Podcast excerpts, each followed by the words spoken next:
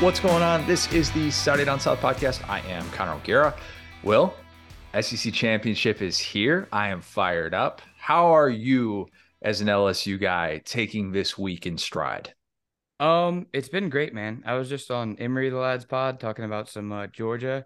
Um, there's also been a new World of Warcraft expansion. So this is a, a huge week for me. You know, I've got my my dragon evoker I've been playing on that's been super cool. It's been kind of taking my head away from the potential beating that could be coming at the hands of Georgia. So I'm the lads are great. We're all going to the game. I get to see you, which I'm excited about. But you know, as we talked about last podcast, I'm a realist fundamentally, and yes. I think that the A&M game really put a little bit of a damper on that style of team being beaten by LSU. yes, we'll have a full breakdown of what exactly it could take for for LSU to be able to win this game. What what exactly could be the keys for for Georgia to be able to um, just continue this demolition that they've been on in 2022 somehow, some way, coming off of the year that they have been on. But yes, we have a great, great show lined up. Going to break down the Hugh Freeze to Auburn move. We'll have, uh, like I said, full SEC championship preview with picks, over unders, all that stuff. Uh, Jacob Hester, of course, is going to join us in a little bit, and then we're going to close with bold and brash. We got lad of the week, and it, just a mini announcement, like a mini tiny, tiny announcement that I think is kind of interesting that maybe people care about, maybe they won't, whatever the case, announcement coming as well. So before we dig into everything else, well, so this morning, I'm like, all right, I've got Hawaiian rolls still ready, which is great. You know, you got your Hawaiian rolls for your for your leftovers, all that, of course. We're of course. big proponent. It's it's the all-time leftover food. Although mm-hmm. it can be a primary food as well. You can meal prep with Hawaiian rolls. They can do anything as far as I'm concerned, bread from the gods. But mm-hmm. I decided this morning, I'm like, all right, I'm taking my eggs, my usual eggs. I'm gonna have, you know, my my avocado in there. I get my spinach in there. If we have fresh grown prep, fresh grown peppers, I get those in the mix as well. I'm gonna have my eggs. I'm gonna throw my Texas Pete in there. I'm gonna put it all on this bed of Hawaiian rolls. And my God, uh, game changer. Uh, it's going to be hard for me not to do that from now on. I need to probably just make that a staple of my diet. But it was Texas Pete that always makes it, of course. You got that little kick. You know, you can do something like that, and you're like, oh, you don't have any cheese to bind it together. It's like, no, no, no, no. Texas Pete brings everything together. That's all you mm-hmm. need. That's what I say all the time. Texas Pete has the Big Lebowski. It ties the whole room together. It does. It's it's the feng shui of of food, as far as I'm concerned. It has a sauce and flavor, as you know, that is kicking this football season up a notch. Texas Pete does. If you haven't tried the original hot sauce or their new traditional barbecue sauce, run, don't walk. Grab yourself a bottle today. Visit TexasPete.com for recipes and hot apparel. Plus, take 20% off your entire order with promo code Saturday Down South. That is all caps, all one word. Saturday Down South. Win big with Texas Pete when you sauce like you mean it. All right. Um, so in case you haven't heard, Auburn has a football coach, and that football coach is Hugh Freeze. Mm-hmm very common uh, common practice, of course, the Auburn coaching search that just is never easy. It's never easy. And maybe because it's Auburn, it's never easy, or maybe this time because it's Hugh Freeze, it wasn't easy. It was never going to be easy from a PR standpoint to hire Hugh Freeze, no matter who that was. Even though I, I think that is he got further and further removed from the escort service, the 15 level one violations at Ole Miss. I think there was a growing sentiment that it was just a matter of time that he was going to get another another opportunity because on the field he instantly became the best coach in Liberty football history and we've watched for the, these last few years okay this guy is still at the top of the profession. He understands what he is doing within those white lines. There's no doubt about it. You really don't have to dig very deep to find the reasons why Auburn wanted Freeze, because obviously he put Ole Miss on the map in the 21st century. He beat Saban twice, in case you haven't heard. And he literally took Auburn's third string quarterback and was like, oh, don't mind me. I'll just turn Malik Willis into a better college quarterback and a better quarterback prospect than anybody that Auburn has had since Cam Newton left. No big deal. Nice mm-hmm. things to have on your resume makes a lot of sense why John Cohen said, Yep, yeah, okay, Hugh Freeze, that guy checks all the boxes that we want. And I understand that there's the side by side of Hugh Freeze's record in the SEC versus you know Gus Malzahn, and and we we can do all these things. And I've talked about this with Marlar as well. And one of the things I think is at least worth remembering is that Ole Miss wasn't in the exact same situation that Auburn was. And I think historically speaking, we wouldn't necessarily put Ole Miss in that same stratosphere that Auburn is in as a college football program. So I tend to give Freeze the benefit of the doubt with that. And if you look at his record and you're a little bit underwhelmed, I tend to say there's a little bit more context needed. That's just me. That's not that easy though with Freeze. It's not. It's also not as simple as oh, he had infidelity and oh, he committed NCAA violations. We have forgiven plenty of adulterers in this country. I mean, JFK's legacy is safe. Like that's mm-hmm. That's not an issue. Okay. We've, we've got a lot of very famous people who have been adulterers who we as a society have decided, okay, you have you have you have done the time necessary, you have faced whatever sort of shame was going to come your way, and we can forgive you. We can move on from this. We understand that people are human. Forgiveness, however, is different than holding people accountable. Holding people accountable is different than canceling people if you've seen some of the dialogue about Freeze, you've seen him say, I paid dearly for my mistakes. Or you've seen people say about Freeze's mistakes, everyone's got a past. Some people might disagree with this, and that's fine. And I'm not telling you, the person at home who's listening to this, how you should feel about Freeze. Many of you have already made up your mind about him, and you're only listening to this because you want to see if I agree or disagree with you, but you're not here to change your mind. And like I said, that's fine to say that everyone's got a past ignores what Hugh Freeze did this year.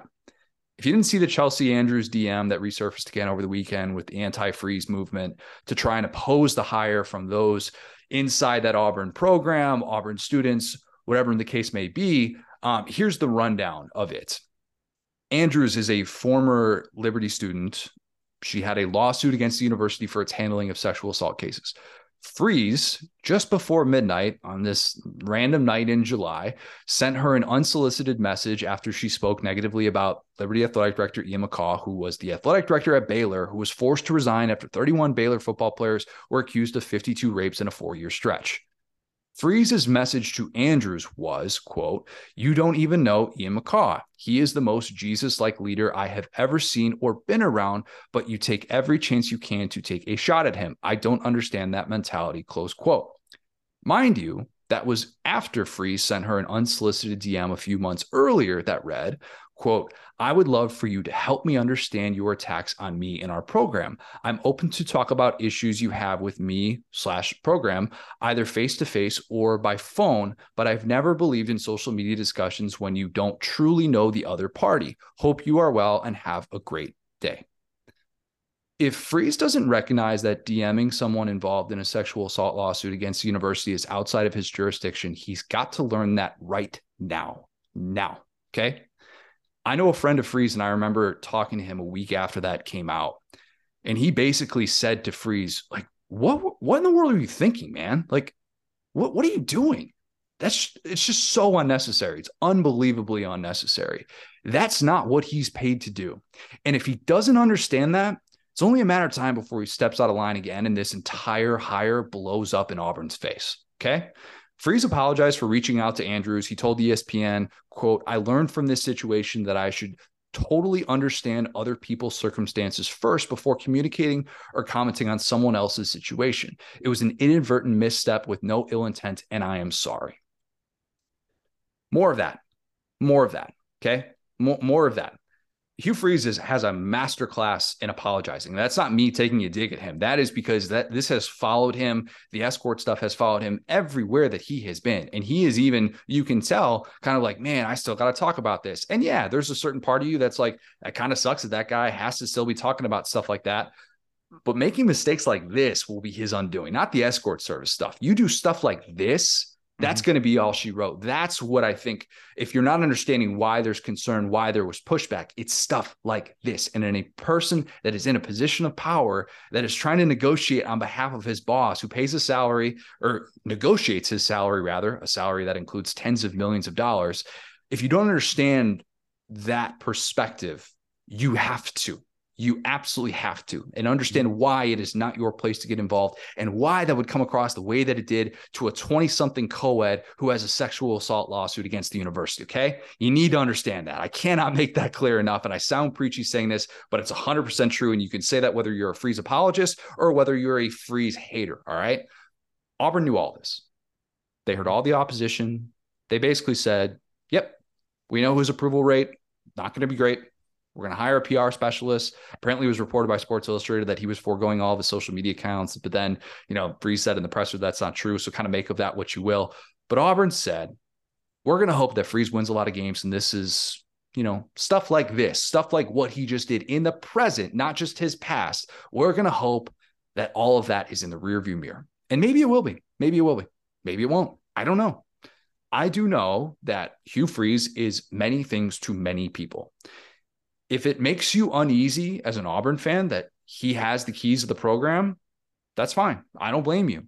If you think that all of this and me even bringing this up on a podcast talking about a new head coach in the SEC, if you think that's all overblown stuff and this is just as simple as ah everybody makes mistakes, I'd ask you if you'd feel that way if it wasn't your team or if it was mm-hmm. your wife or your daughter getting a DM near midnight from a stranger saying, "Hey, back off someone on the other side of a sexual assault handling deal." All right, a lawsuit. Okay, personally, like Hugh Freeze, probably not a guy I want to have a beer with. That's fine. Like, who cares? That that's not going to make or break his time at Auburn. I also think his teams are really fun to watch play football. Okay. I, Lord knows, as the leader of the Malik Willis bandwagon, I have watched my fair share of Hugh Freeze football games over the last few years. I'll tell you what, it's pretty fun. The guy knows his mm-hmm. way around a quarterback, he knows how to develop them. And that's something that obviously Auburn saw as a major, major asset. Auburn could be a really good football team with Freeze running the program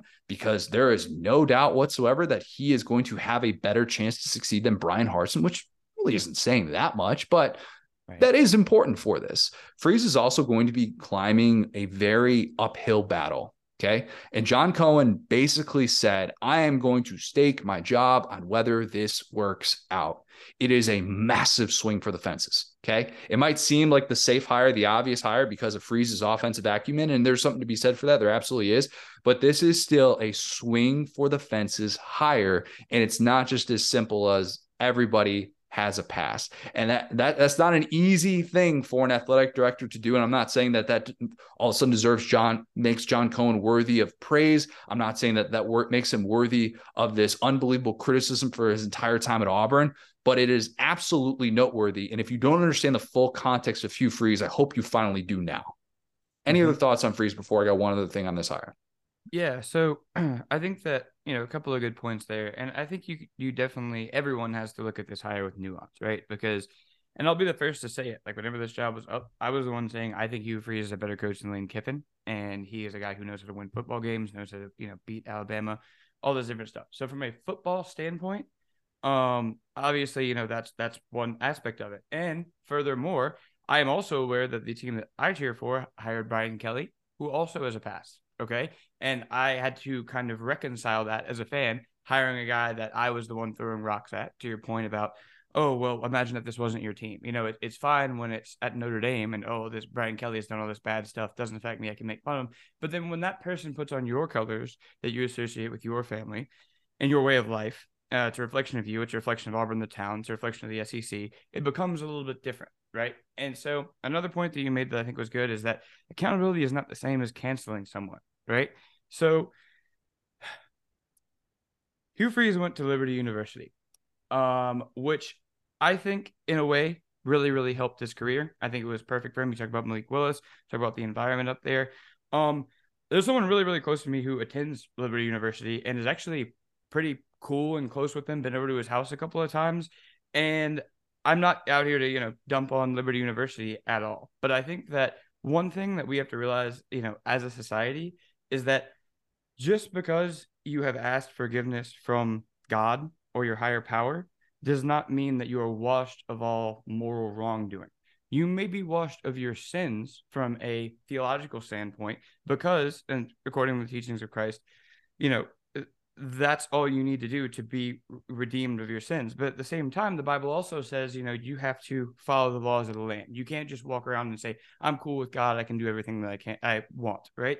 So that's why, you know, this marriage with Falwell and Liberty could be a little bit of a problem because that is a university, an ecosystem. It's up in the mountains of Virginia that doesn't really see a lot of influence from the outside world. And we've seen these cases, these scandals happen at Liberty University, and they get treated even differently than they have at other colleges who have had these similar scandals because of the religious private element of it and and not only a private school but also a private lifestyle right and so i wrap that all the way around to say to your point, I can forgive Hugh Freeze for his past transgressions. He's a more he's a man, he's a mortal person, just like me. Who's to say what that any of us are perfect? At the same time, this goes more into the um, understanding of kind of how this whole thing works, right? Yes. When when you talk about that DM, okay, before that it was easy to say all that stuff was in Hugh Freeze's past. But what is a bit of a red flag to me is that that's the exact same kind of mentality that Falwell built Liberty off of, which is as long as this man is cool with the Lord, he is cool with me. Does not matter what he does in this earthly body. And your your conversation between God and yourself is an A B conversation. But when other people get involved, when you go into someone else's inbox, when you would take a, a job at a major university, all of those people are now involved in your decisions in your morality. So while you may say well this guy is the most jesus like person i've ever seen and i'm only saying this connor because he used that exact phrase. Yes he didn't that's say, what he said. yeah. he didn't say you know this is a good moral human. He said he is jesus like and to me growing up in the south in louisiana and alabama that type of rhetoric is alarming to me because like i said you know that doesn't excuse what we would all acknowledge to be wrongdoing. So, do I think that that DM alone is disqualifying? No. Do I think it's a crime? No. But all it does is it shows you that there was a lesson to be learned by the previous issues at Ole Miss, and it seems like he just kind of didn't learn it. Not just based on that one interaction. Like I said, I know people. You know people who have been around Hugh Freeze, and uh, the people that I know have said he's been a great person to be around. Yep. But uh, like, not like he's some bad person, not like he's immoral, but just that there's that little gear of how bringing religion into moral mortal conversations which sometimes can be good it can be a good arbiter but at the same time you know that's why the 10 commandments exist to to have structure to this whole thing. So i just want to say i never talk religion on here um but that's one thing that you got to have accountability that people who are actually hurt sometimes. Sometimes it's more than just you know your relationship. And to your point about him being great at apologizing apologies only matter if you change that behavior and actually yes. walk more like the lord in the way that you're saying. But if you have a get out of jail free card you can just pull out whenever you want. That's not good man.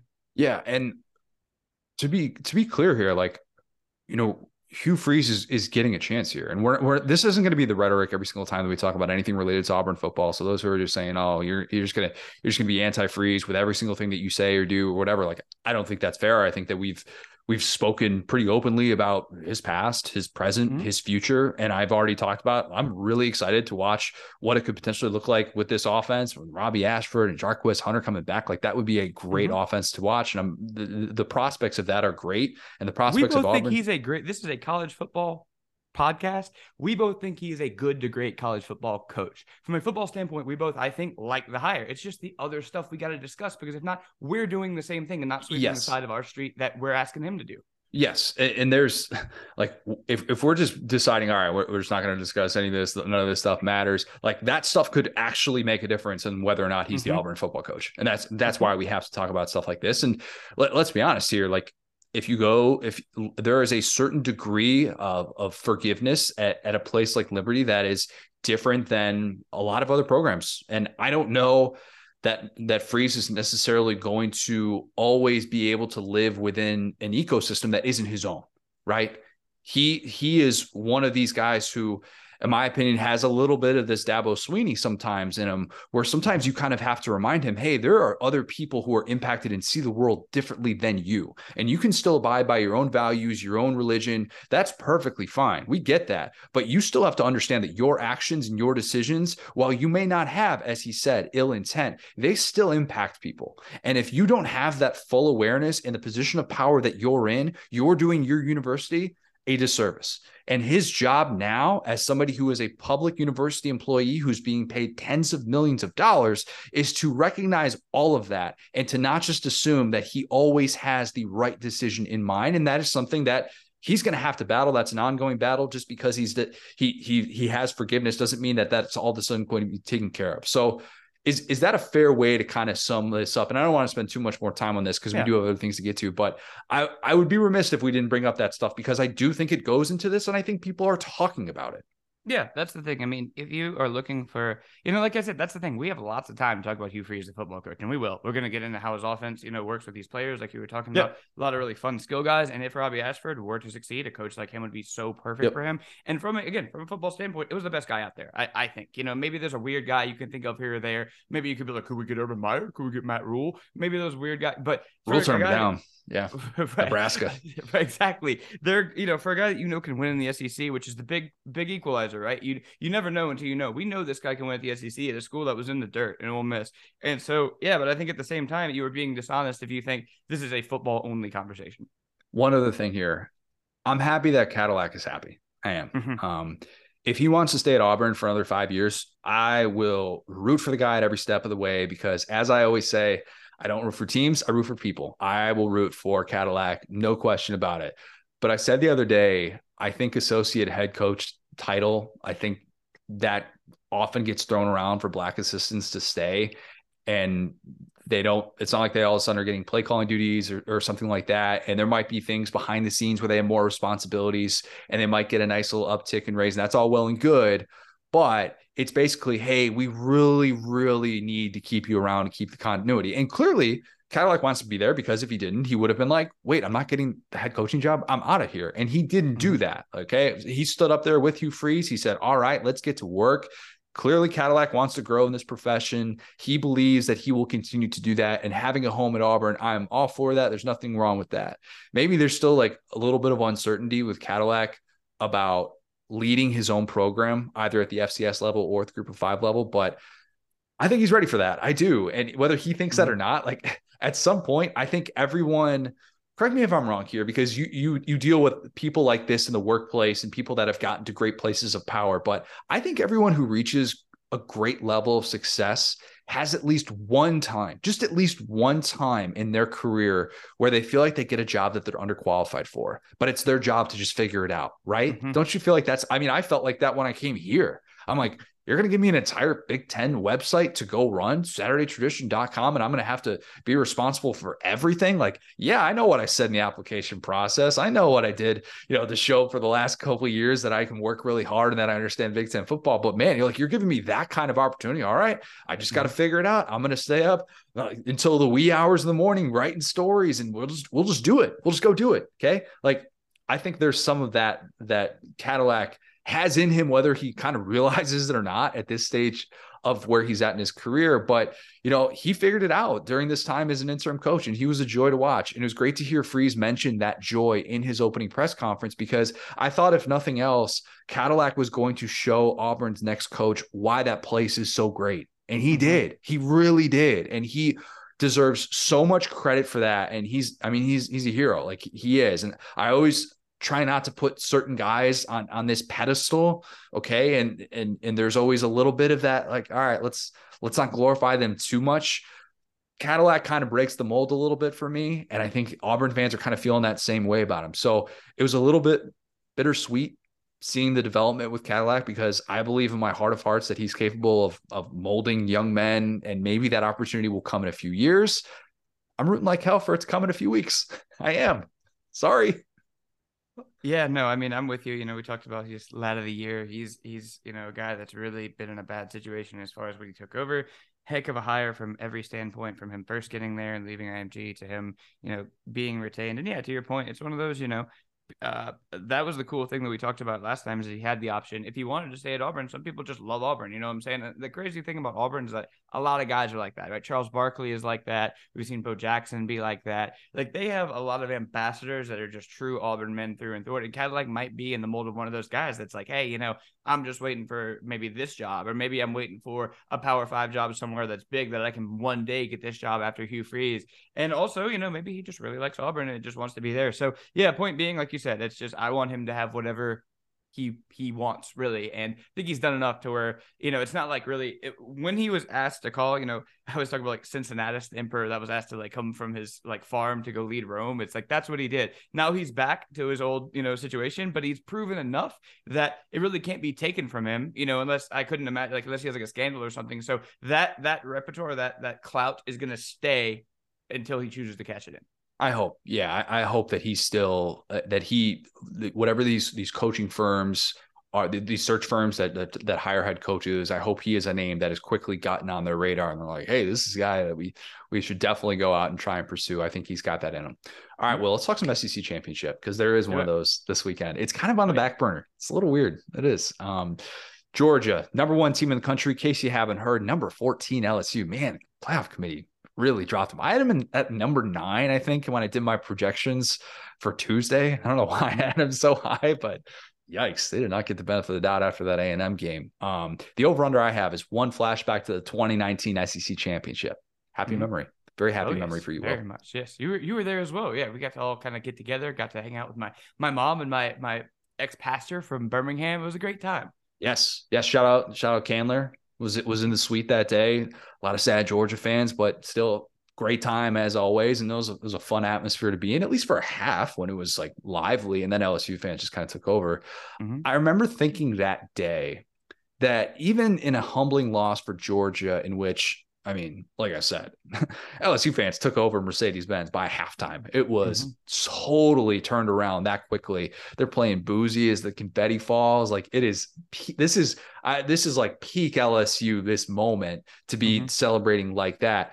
I think Kirby needed that in person realization. I talked about this a little bit before, but he needed the wake up call to change his offense. And seeing what LSU did to tweak its offense, obviously the spread concepts that Joe Brady brought in, and then they take over the college football world. Georgia couldn't defend it, and they sure as heck couldn't keep pace with it with mm-hmm. how they were operating in the passing game at the time. And I think Kirby's decision to hire Todd Monken was such a pivotal move for Georgia to get where it's at today. That is the favorite to repeat as national champions. And it's not that Monken was going to copy what, what Joe Brady did. This is a copycat sport, but he wasn't necessarily going to be able to recreate the wheel like that. But what Monken has done such a great job of, and the reason why he is a Broyles Award finalist this year is arguably the top assistant in the sport, even though I would have just given it to Pete Lembo after the couple weeks that he's had as South Carolina special teams coordinator, but I don't have a mm-hmm. vote. Um, it's what he has done so well is disguising looks. Georgia used to be so predictable, so predictable, man. Like mm-hmm. with Darnell Washington and Brock Bowers now and the way this offense operates, Georgia's no longer predictable. They're not they have running backs who can catch the ball out of the backfield, like Kenny McIntosh, and obviously before he left, James Cook. Georgia's just so much tougher to defend. And while I voiced my frustration with the lack of explosive plays in the passing game and specifically the wide receivers, the wide receivers only have one catch of 40 yards. This year was the 52 yard play to Arian Smith against Tennessee. That's the lone 40 yard catch by a Georgia wide receiver. Of course, McIntosh has a couple, Brock Bowers has two. There's five total for that team having said all that, I still think Monken has allowed Georgia to be the best version of itself. Mm-hmm. Why that's a key in a game like this is because you can't have BJ Ojulari and Harold Perkins just be able to pin their ears back against a one-dimensional offense. You cannot have that. Now, Will, you brought up a great point in the recap pod. Does Georgia just decide to take a page out of A&M's playbook and say, all right, we're just going to be the north-south team. These last two games – you know, the passing really hasn't been there for us. Like, you know, we we've had a lot more success running the football using you know this deep backfield that we have. You know, we've run it effectively, averaged 43 rushes for 250 yards the last couple weeks. Does Georgia just say that and just say, all right, we're going to do what A&M did because we know that that can be a path to success? Well, you talk about those Monken concepts, and I think that's what makes it interesting, right? Is because the old Georgia offense was a little bit more. They weren't like running fullbacks every play for sure, but they were a little bit more vanilla in the way that A and M is. Um, and and like the running concepts are always very sound at Georgia, and especially when they had like very elite running backs. But I think now the issue then becomes right is like, well, if you can run the ball the way that A and M did against LSU, and you have those Todd Monken passing concepts, which is like, you know, you suck everybody in to stop the, the run because they're scared. They're still seeing Achane running through like Freddy Krueger, and they're like, okay, we got to get in. We're not going to get Brian Kelly is not going to yell the same things at us this week. We got to get him to yell new things. And then boom, you know, somebody's wide open. Like, you know, and that's the thing is that like these shot plays, that's something I would definitely look for in this game because we've seen it. Ole Miss did it, Tennessee did it, yep. uh, Florida did it against LSU, where it's like first quarter, first drive, we're gonna you know isolate one of these corners on one on one man coverage and just see over the top. And for whatever reason, LSU's number one corner is good. He's really good, but in that exact situation, is just suspect. That was the was he when Hooker delivered that just dime, that Mhm. absolute dime that he just dropped from the heavens was I'm blanking on who it was that caught that. Was that a Hyatt play?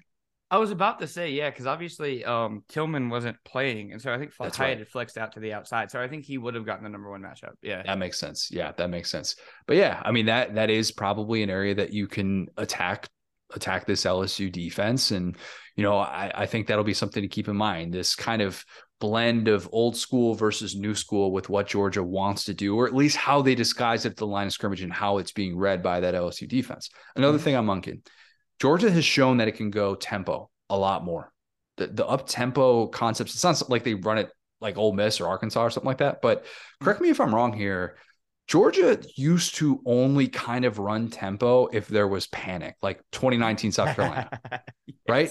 You get Jake Fromm just like wiggling his hands, and like what what routes are we running? yeah, we're, we're doing like we're doing this. Yes. Jake Fromm was a big in hands 2018. guy. Oh Yeah. yes, no, that exact thing. He's like taking his hands and making like a snow globe with him. You're Yep. exactly right, Connor. And I remember there was in the 2018 game against LSU. That was when LSU had all those great pass rushers, and they basically did single man across the board. And for whatever reason, Kirby came out there and just had no protection. He was like, "We're gonna go five wide," and LSU's guys were like. Please. Yes, and that do- was what we saw fine. right there. Was that like very ah get out there, get out there? It's like, dude, you need to slow down. Yeah, and it's different now. I, I think they're a lot more comfortable with it. They they average 70 offensive plays per game this season. And 2019, I looked back at this, they only hit that four times in the 14 games that they played. It's just a little bit of a different style, a different flow to it. Yet the tempo, which some feared would be a hindrance to your defense, and that your defense was going to be gassed.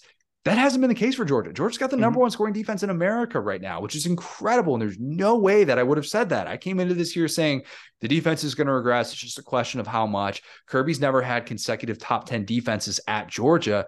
He's going to do it this year. I mean, barring something totally wild, that looks like it is going to happen. And, Mhm. you know, maybe we don't see a ton of tempo against LSU because Lord knows it didn't work for Arkansas, but a little bit different what Georgia wants to do versus what Arkansas wants to do, a very one dimensional attack that they had with Malik Hornsby. That's my point about Georgia. They have so much more versatility than they had when those teams met three years ago. And there's not a single player who made a tackle, had a catch, had a carry. The only, actually, the only one, I went back and looked this up. The only guy who had a, an offensive touch or a tackle in this game back in 2019, Stetson attempted one pass. That's There it.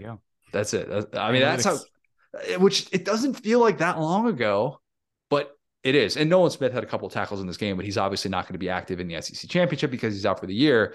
But still, so much has changed. And part of that is because Georgia has changed. But that's why, even on their worst day, they can still mix things up and beat you by multiple scores. That's the challenge for Matt House. How does he bounce back and have LSU in the spot that he was in before, which was showing, hey, we're as good as there is in college football making in-game adjustments and Mhm. we're going to suffocate you in the second half and we're going to figure out what you do well we're going to take it away because look i mean you could just sit here and say all right all lsu's got to do is send a ton of pressure just send everybody in the kitchen sink okay you got these edge rushers make it happen do we see lsu do that though? Because if you force Stetson to make quick decisions, it doesn't always work. I mean, it didn't work for Tennessee. They try to blitz him a lot. They blitz a ton. That's the Mhm. benefit, though, of having a 25 year old starting quarterback who's in year three in this offense with Todd Monken, is that you might not feel great about blitzing. And of course, you need to be able to disguise those looks. We assume Perkins will be in some sort of a spy role, though I don't know that you can depend on that the entire time because Stetson isn't necessarily a high volume scrambler. He's willing to do that. So, do you want to put Perkins in more spots where he can make an impact? I don't know. That's the challenge for Matt House. And remember, it's kind of tough to blitz and then put the extra attention on those Georgia tight ends because Mhm. you got to watch those dudes. They are absolutely confirmed dudes, not confirmed human beings, confirmed dudes. They are. I think we need to add Darnell Washington to the not confirmed human being. Can we? We'll we'll, we'll bring him into that. That's Yeah, it took a while, but the six eight guy who catches passes is Yeah. really he's there. Yeah. Everybody always says too when they see him on the field that confirm this. I 100% agree. Darnell Washington's even bigger than I thought. that's crazy. So that's why we Yeah. talk about this Georgia versatility. So LSU, it's hard to know what to expect because Hmm? Jayden Daniels, like, Will, did you get it? Did you feel like Brian Kelly said that he's optimistic about his chances. I I, I think Jayden Daniels is going to play. I think he is. But yeah, eh. no, I think he's gonna play. Like we talked about, I'm not gonna yell about the two point conversion again, but just insane. that was old. That was old Brian Kelly. That was Yeah. die like adapter die. That was die Brian Kelly, where he's like, we got to get him out there and he gets hit on the two point conversion. But point being, I think, uh, yeah, and, and and and that's the thing too is a limited, you know, a limited Jayden Daniels takes away your leading rusher. Wait, wait, wait. Um, Did you just say limited like the Russell Wilson unlimited? Yeah, Jayden Daniels is limited. He might not play. His mobility is limited. It's not good.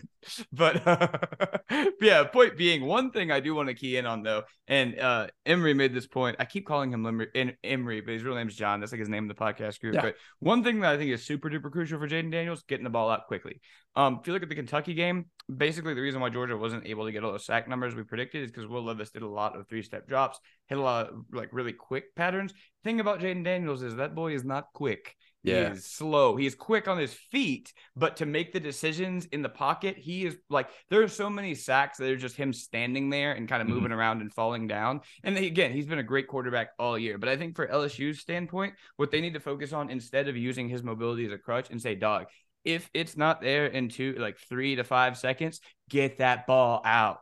Do not try to, you know, get these Georgia future like there's Georgia dudes who are going to check in that we're going to be talking about in three years as like the number four draft pick. You know what Right. I'm saying? Like dudes you don't even know that are on Georgia right now. Don't make the fifth best person on Georgia's D line get a one on one with you because you're gonna know his name very quickly, whoever that will be. Um, and we saw that with Walker in the 2019 game, right? Because Joe Burrow put him in the dirt, but then three years later it was like this guy's awesome. Yep. And so point being, that's what I was thinking about that. But point being, like I think that's the key is instead of being like, yeah, can J- can Jayden go? Can Jayden run? It's like let's try to not focus on that. Try to get the ball out, and then if it's there and you got it, go for it. But if we make that part of the game plan, don't think it's gonna work.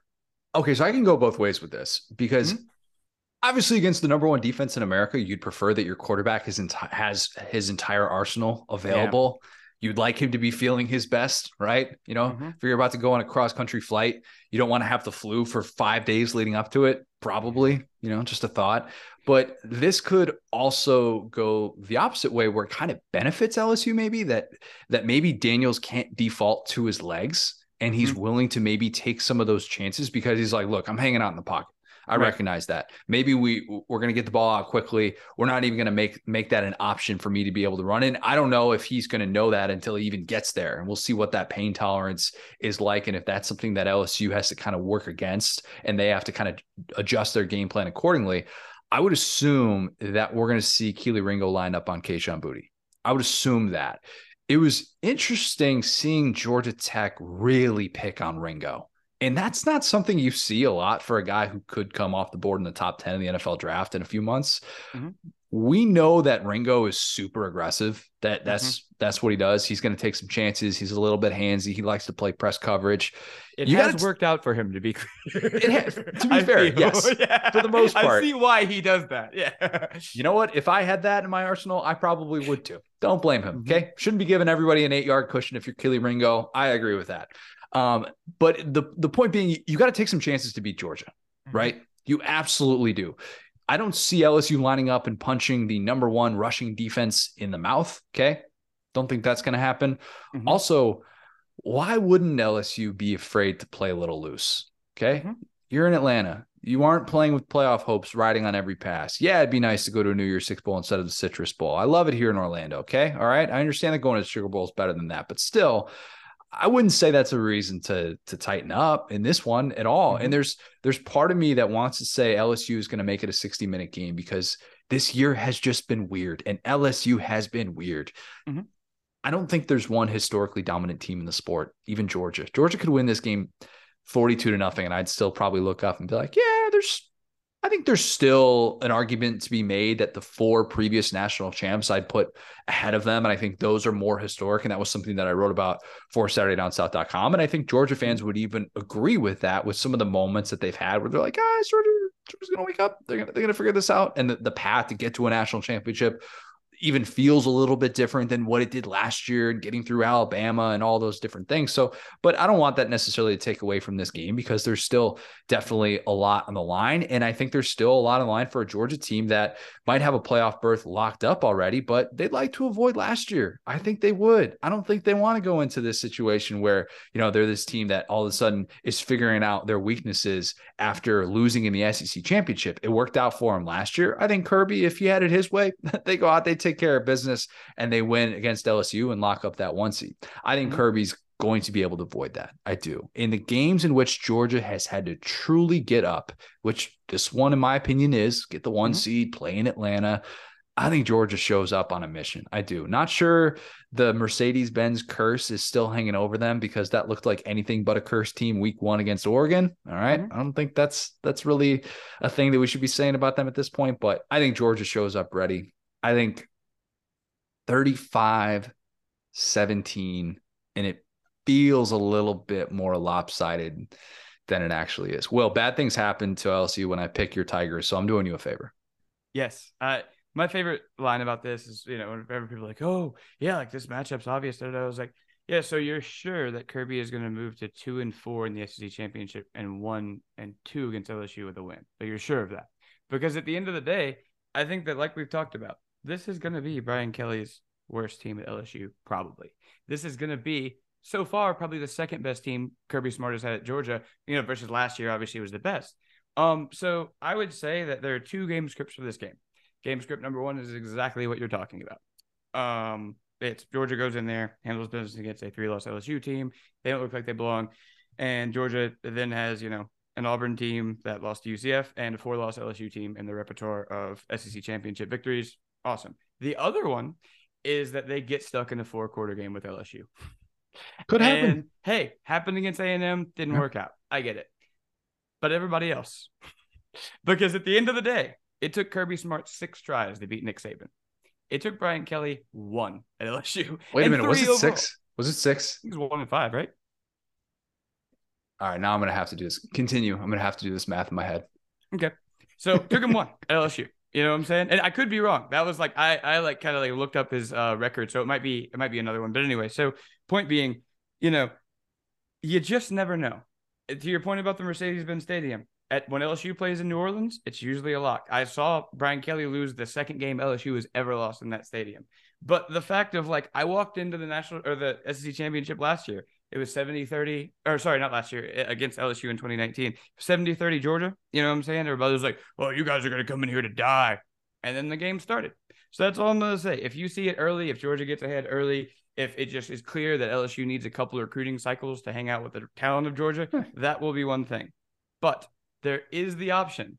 If this is a game in the third or fourth quarter, I think LSU is going to win. Because mm. how many of those games has Kirby won? He's definitely, like I said, he struggled with, you know, Mizzou, Kent State. I get it. But these games that you're talking about, Tennessee, Oregon, all been blowouts. LSU is a team that has shown over and over again that they are Bane. They were born in the darkness. Yeah, that's some true. people some people adopt the darkness. LSU was born into it, and honestly, the A&M thing uh, proves that more than anything because you never know what you're going to get. So I will say I would still pick Georgia, and I would pick it in a very. I said this on on Emory's podcast. I would still say it's like a twenty point win for Georgia. But if you're a Georgia fan and you get into halftime, or if you get into that fourth quarter and you're not comfortably up against LSU, we know that even with all these injuries, LSU had no business beating Alabama. They had no business beating Ole Miss the way they did. They had no business with the Tom Petty stuff against Florida, and yet they won the SEC West in Week One, and none of it, or in Year One, and none of it made any sense. So we can logic our way into this, and again, that's probably what will happen. But when it comes into the program, somehow LSU's DNA has been this team that comes from behind, and Georgia has been this team that can't beat good teams in the SEC championship. Five tries it took, one and four. He's one, one and four. four. Okay. One and four. Yeah. There you go. I think I think I did that right. I think I did that right in my head. But you're right. I mean, I, I think if you're getting it, that's 100% fair. And I think even a Georgia fan would say if it's a three point game late in this one, mm-hmm. who's got the experience playing in that? It's LSU. I mean, right. I, I, think that's such a key point is that Georgia's got to show up. You you need a first round knockout.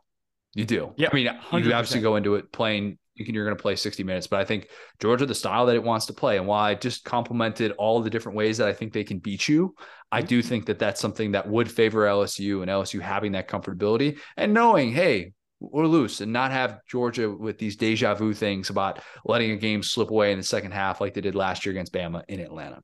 Yeah, and I, think all the logic in the world, like I said, says that Georgia's going to win. If LSU wins, it will make no type of sense. None, but none. LSU is definitely a second half team, and Georgia has the opportunity to do what they did against Tennessee and Oregon. I, I would pick that to be clear.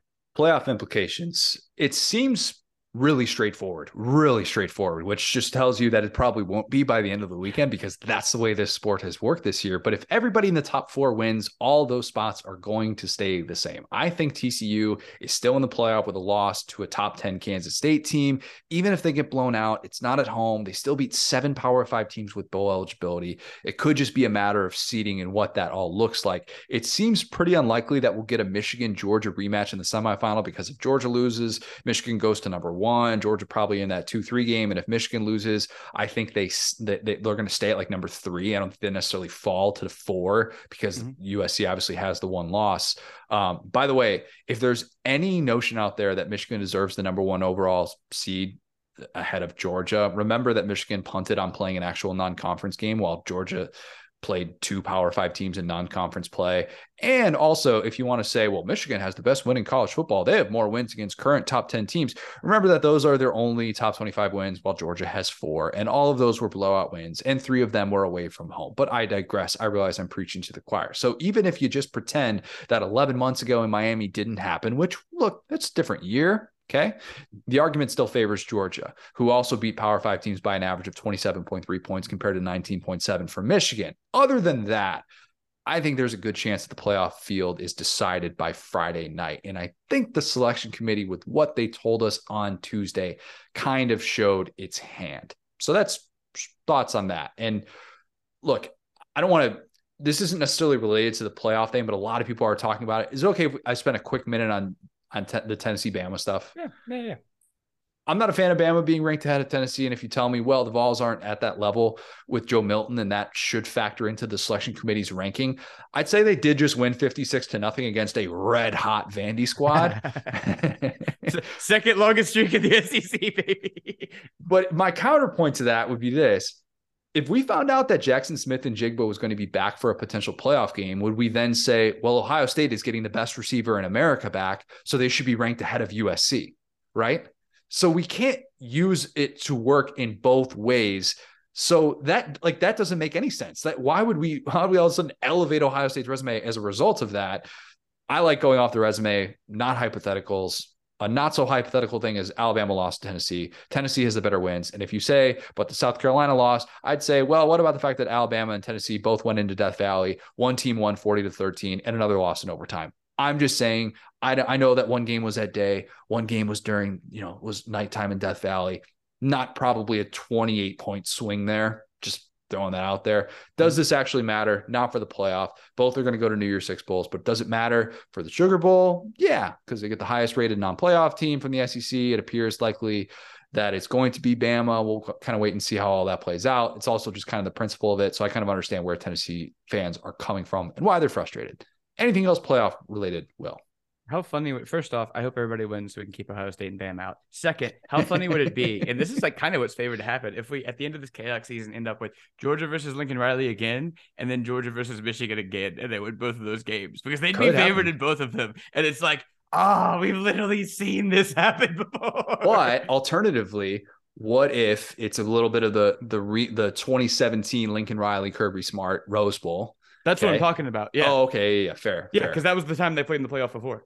Yeah, that's right. Okay. Yeah. No, no. Diff- little bit different. I mean, it's different mm-hmm. circumstances, but that I, I think this Oklahoma team is actually a little bit, or this USC team rather, is 2018 Oklahoma. I think that's kind of the comp. Like Kyler, Caleb Williams, their mm-hmm. defense mm-hmm. is just horrible. They're bottom 15 in the country in yards per play allowed. Really, really bad. Um, yeah. But yeah, that could very well happen. But it feels like we're going to get some new matchups, and that's exciting and that's mm-hmm. fun. And maybe we'll just end up with Georgia and Michigan in national championship. Who knows? Speaking of Michigan, lock of the week. Your boy was down last week. Iowa State let me down just a little bit. They were what, like 35 points away from being able to cover. Didn't happen. Uh, we're still eight and five. Yeah, eight and five. That's fine. No big deal. Going to be over 500. Michigan, minus 16 and a half, Big Ten championship against Purdue. Or as my father in law would say, not Purdue, but P. P, he loves P that. looking good. it is really hard for me to pick against Purdue or P when they're facing the number two team in the country under Jeff Brohm. They are 2 and 0 against the number 2 team in the country. They're they're actually sitting there at 3 and 0 against top 3 teams under Jeff Brohm and you know that Jeff Brohm is going to have a million trick plays dialed up. It's also really hard for me to pick against Purdue because uh, as I've said before, my mom was Aidan O'Connell's kindergarten gym teacher. So basically, Aidan O'Connell and I got our athletic background from these same exact women. If you haven't seen Aidan O'Connell playing with a heavy heart, his brother recently died. There is definitely a world in which Gus Johnson is uncomfortably referencing that with each dart that O'Connell delivers, and Purdue makes this a 60 minute game. I could definitely see that happening. But I just think Michigan kind of discovered its downfield passing attack, which they were forced to without Blake Corum.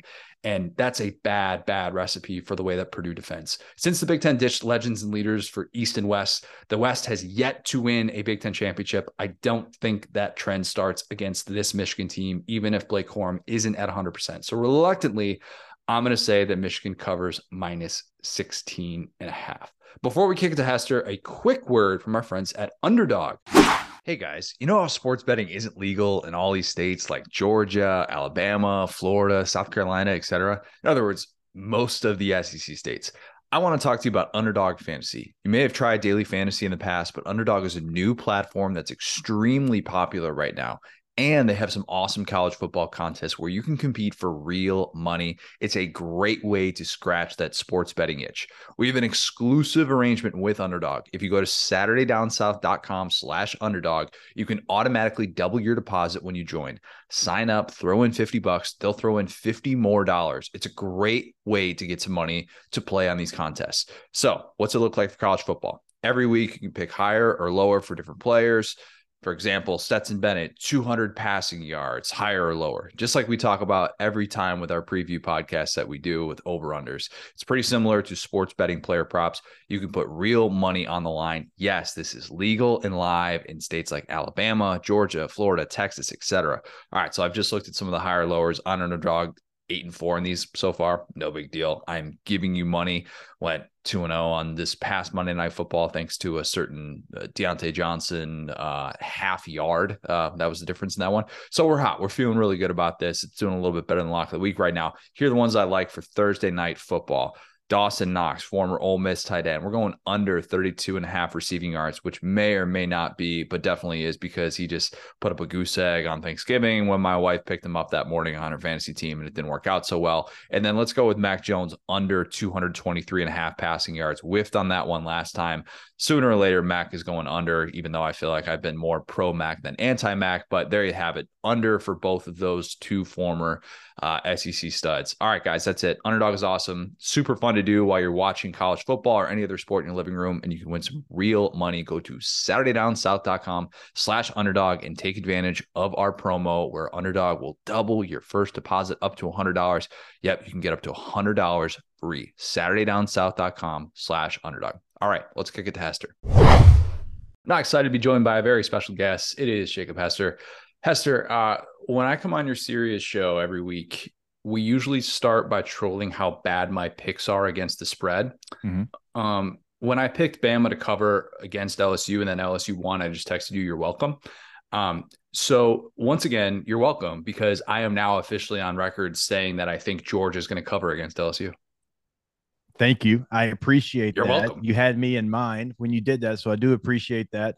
Um, yeah, so LSU's probably kind of hard to pick against the number this year with what they've done, the ups, the downs. I mean, last week I would have if I bet LSU. Now I don't bet LSU, but if I would have, I would have put money on LSU to cover against Texas A&M. So it's been one of those teams, Connor, very difficult to tell which team is going to show up. 17 and a half does feel like a pretty big number against this LSU team. And Georgia doesn't care if they win 14 to nothing. Like we know how Georgia plays. We know there's if they won 17 to nothing, they wouldn't care. So it's an interesting number. Um, I can I can make a case probably for both ways, but I appreciate you going ahead and placing your bet on the line. That means LSU will at least cover this game and not get embarrassed. I really just wanted to guarantee that I was going to see a good game. That's that's all I care about at the end of the day. Just just give me entertainment. I don't. Are you go, are you going to be there? Yeah, I'll be there. I'll be oh, there. Nice, be there. Nice. Yeah, I'm getting there tomorrow. I mean, I got a lot of things I have to do there, so they went ahead and sent us on Thursday night, so Ooh. we get an extra night. Now, you know, usually when you have an extra night, Chris Doering wants to hang out and mm. do Chris Doering things. Mm. I don't mm. know. I don't know if I'm ready for that just yet. I've got to get my mind right. I've experienced the night out with CD, and I can't keep up with him. I, will just, I'll just be honest with you. I'll be like, he, he will admit that I couldn't keep up with him. I don't think Marlar I can not either. with CD. Yeah, that's no. That's I'm I'm 37 years old, and CD is the youngest 49 year old of all time. Absolutely. I mean, he can he can you know, if we're going out, he can handle that situation better than I. If we're working out, because we do that, like whenever we get yep. together, we're meatheads. And so we do work out in the hotel gym. He always crushes me there as well. So he's living life the right way for a 49 year old. CD is just uh, the embodiment of full send all the time. Yeah. That's and I love that, it. That, I'm stealing that. I'll, I'll look. I'll cite my work because I have integrity. I'll cite my work, but I'm stealing that. What stat did you steal from me before? Was it the CD? Text me every once in a while. Now be like, "Hey, what was that stat that you brought up earlier?" So I could like work it into pre gaming. Um, I'm uh, sure I've stole SEC. one I'm probably stole one before. Uh, I'm not sure, but if I usually do, I cite my work. So if I found it on my own accord, I do apologize because you know, like I'm going to give you the credit. Now, Marlar, hell no, I'm not giving Marlar any credit, right? I mean, he can't even come in my hometown, so I'm not giving him any credit. But true. you, yes, I would definitely cite your work if I knew that it was yours. That's true. No, no, your grandfather didn't. You're good to go. Um, okay, so explain what happened last week in College Station because I, for the life of me, can't really put any good firm analysis on it other than this year is weird and LSU is kind of just this yeah. weird team that can show up from quarter to quarter, half to half, week to week. You don't know who you're going to get. It's not quite Jekyll and Hyde, but it's somewhere in between. And we settled on a game yeah. like that in which they had their weirdest game of the year when it was arguably their most important game of the year really this year, and, and, you're exactly right. Like they've played a lot of halves, really good halves of football. They played some bad halves of football as well. Florida State, bad first half. You find your way in the second half, you come up just short. Ole Miss game, um, not not a great, not an awful first half, but a really good second half. Mississippi State, same situation. I mean, that was really the story of their year. Auburn, I mean, you played awful in the first half. You win that game in the second half. The Alabama game was the only time that they had played really a full game and an overtime of really good football. They played free, they played loose, and that was the best version of LSU. And it felt like in College Station, Connor, they were about to play that second half of football. It's 17 10, three and out for A&M. You get the ball, you drive right down, you score, three and out again, you get the ball back. And here we go. I'll be honest with you, as an LSU fan, I was like, oh, here it comes again. And I felt good. I felt good. I was like, this is exactly where you want to be and then you fumble, they pick it up, scoop and score, and it completely changed the narrative of that game. LSU right now is not in a place where they can, you know, have a, a play like that and maybe come back from it on the road right now. They just they haven't played well on the road. They're not far away from it. They're way ahead of where we thought they would be, but they're just not there yet. And that was the um that was the killer in that game. As far as like the nitty gritty of it, you did things in that game that you hadn't really done all year. The most missed tackles you had in the game coming into that game was 12. You had hmm. 21 in that game. Whoa. You had 21 missed tackles. And so this this LSU defense has been really consistent. Even when the offense hasn't been there, the defense has been there. And you could not get and Achane's a hell of a running back, but you faced really good running backs. You've played Arkansas, you've played Ole Miss, you've played some of the best that the SEC has to offer, and you didn't have that type of game, but you had it on the worst possible day that you could have it.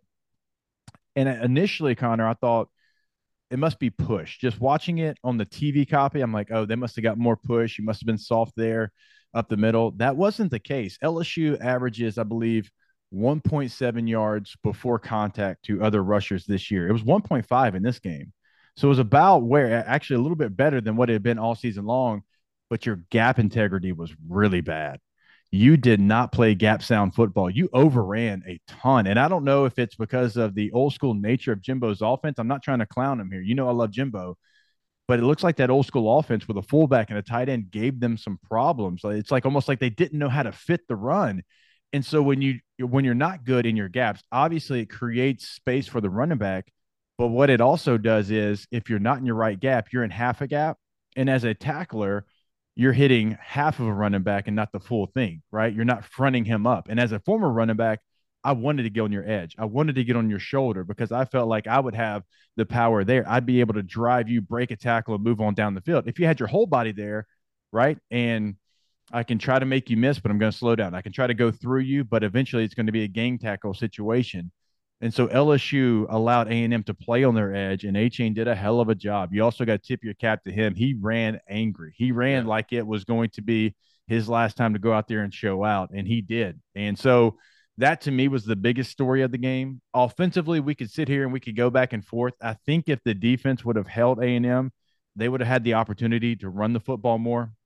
Because you know this Texas A&M's run defense is not good. They're last in the SEC by 20 yards. They're yeah. last in the SEC, and you had success running the football. John Emery and Noah Cain were running the football well, but you got behind. You're trying to play catch up, and so you had to hurry up. You had to try to throw the football, and so for me, that was the biggest thing for LSU and College Station this was a Jacob Hester football game. I mean, through and through. Yeah. Like their their game plan, what A and M did, and, and and my co-host Will brought up this point about how you know it's almost like LSU got so used to spend to defending these teams horizontally that when a team just said we're going to go north south, it's going to be old school. We're we're just gonna and we're just going to try and punch you in the mouth. Like a&M, to their credit, kind of confused LSU. When you talk about the gap integrity and how that that yards before first contact, that doesn't to me say, oh, LSU was sleeping on them. There's a there's a difference between lack of discipline and gap integrity versus not showing up ready to play. And LSU was ready to play in the trenches, but not necessarily dis- disciplined in the areas that they that they needed to be. So how does it change your excitement level now? Because your excitement level pre A and M going into this right. SEC championship had to be just very different compared to that level right now. And obviously, an SEC championship is what it is, and beating Georgia would be an unbelievable year one feat. But still, how have you kind of dialed back expectations and, and your excitement level? Well, yeah, obviously, is always going to be a tall task for LSU, even if they won the A and M game. I mean, Georgia's the number one team in the country for a reason. Um, it doesn't take away from the game for me. Now, if you won the game against A and M, it's almost like you could do no wrong in the SEC championship game in the LSU eyes, uh, fans' eyes, right? And so like you go there, but now it's like, oh, wait a minute, hold up, you could be looking at nine and 5 mm-hmm. if you lose the SEC championship game, you lose a bowl game, and that's not even though preseason like nine wins, every one of the LSU fans you talk to would have taken that, but then you get your expectations up so yes, it's disappointing because you felt like you built up so much equity and you kind of got rid of some of that equity, not all of it, but in the game in College Station. But make no mistake about it, like you're going to have like a chance. Like there's going to be plays in this game if you make them that you can stay in this game. LSU's got too much talent just to get blown out. I think from the get go can you make those plays? Can you be you know, stay with Georgia? Because Georgia's had some games where they've started slow, but the other team hasn't been able to take advantage of that. And ultimately, Georgia's depth and talent has taken over. So it's going to be a tall task. There's there's no doubt about it. Georgia's the number one team again for a reason. But I hope that these players realize that outside of winning a national championship, the second biggest thing that you can do in college football and maybe in college athletics outside of winning a championship, the championship is winning an SEC football championship. It's special. Like they have 10 year reunions for SEC championship teams across the 14 that? schools. Uh, thank you. Uh, yeah. but look, I only won one. I played yeah. in two but we i mean we won i don't know how many games. I mean 40 plus games in my career but we only won one sec championship game. And i can tell you from personal experience because when i started that game i didn't think we could win a national championship. We lost to arkansas. Yeah. we had to have 73 things happen in front of us. Thank god for shady mccoy. Shout out pitt beating west He's virginia listening. right? So for us like and nobody believes me when I say this, it was still a gigantic thing for us to go and win an SEC championship game because our class had had a lot of wins, but we lost in 05 to Georgia in that game. We had not yet won an SEC championship game. And so it means the world. It means something very, very special. And so you have an opportunity and Georgia, look, Georgia didn't win it last year and still won the national championship. And so, can you try to take advantage of them knowing if they lose, they're still in the playoff? Though Kirby does a hell of a job. I, it's going to be hard for them not to have the right mentality because I know Kirby. I played for Kirby, but I hope they realize that these opportunities don't come very often and don't allow last week to creep into this week because you had an outside shot at the playoff. That's great. But still, going to win this SEC championship game and going to play in a Sugar Bowl, LSU hasn't played in a true Sugar Bowl that wasn't a national title game since 2006. Wow. So, like, there's stuff on the line that means something in this game. And it's going to be, again, I know the 17 and a half points, but if you play the game that you've shown that you can play, who knows? Who knows what can happen?